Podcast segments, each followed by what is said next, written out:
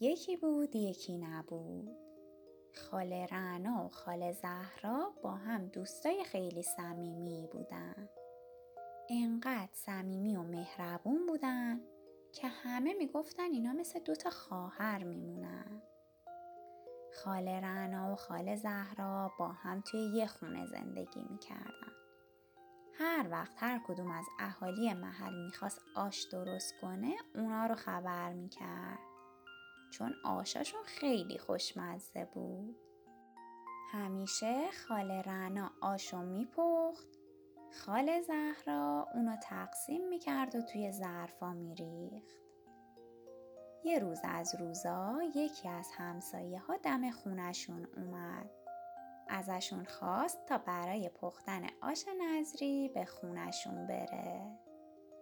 اهل محلم که با خبر شدن کاسه ها و قابلمهاشون رو آماده کردن برای خوردن یه آش خوشمزه. خاله ها آماده شدن و به خونه همسایه رفتن. خاله رنا این دفعه به خاله زهرا گفت که بیا با هم دیگه این دفعه آش درست کنیم. حتما خیلی خوشمزه تر میشه. خاله زهرا هم قبول کرد. مشغول پختن آش شدن. هر کدومشون یه کاریشو انجام می‌دادن. تا اینکه آش آماده شد. اهل محلم با کاسه و قابلمه از راه رسیدن برای گرفتن آش. وقتی خاله زهرا آش توی ظرفا ریخت اما هر کسی اولین قاشق آش رو توی دهنش گذاشت تعجب کرد. آخه آش بینمک بینمک شده بود. ولی هیچ کس به خاله ها حرفی نزد. تا اینکه نوبت به خودشون رسید. برای خودشون توی یه ظرف آش کشیدن شروع کردن به خوردن. وقتی که قاشق آش رو توی دهنشون گذاشتن فهمیدن ای بابا جفتشون یادشون رفته توی آش نمک بریزن.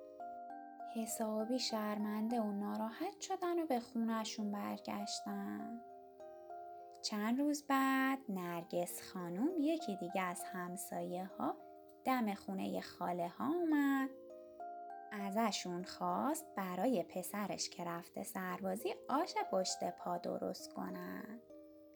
خاله هام قبول کردن و به راه افتادن.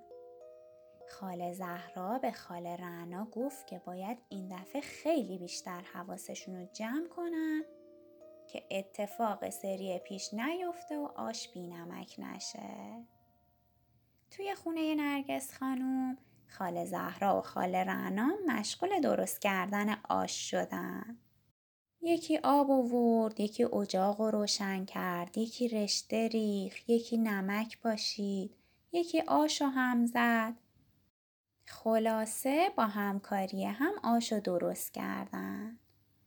اهل محل با کاسه و قابلمه هاشون از راه رسیدن. خاله رعنا با ملاقه آش توی کاسه ها ریخت و به همسایه ها داد. اما این دفعه هم آش مزه همیشگی و نداشت.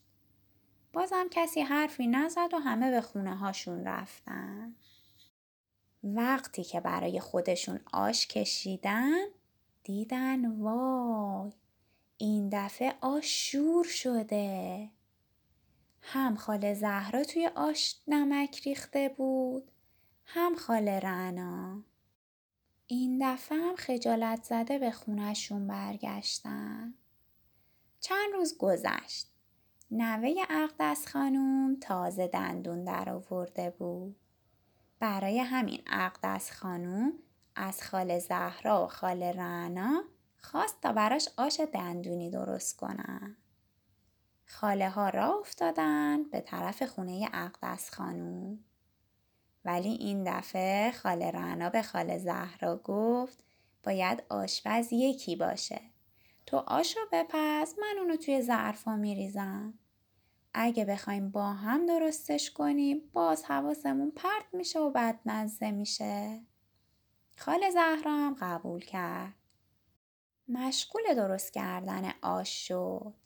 نمکم این دفعه به اندازه ریخت. آش که آماده شد اهل محل با کاسه و قابلمه اومدن دم خونه. خاله رنا برای هر کس توی ظرفش آش ریخت. این دفعه آش خوشمزه شده بود. نه شور بود نه بی نمک. خوشمزه خوشمزه. برای همینه که از قدیم میگن آشپز اگه دوتا بشه آش یا شور میشه یا بی نمک.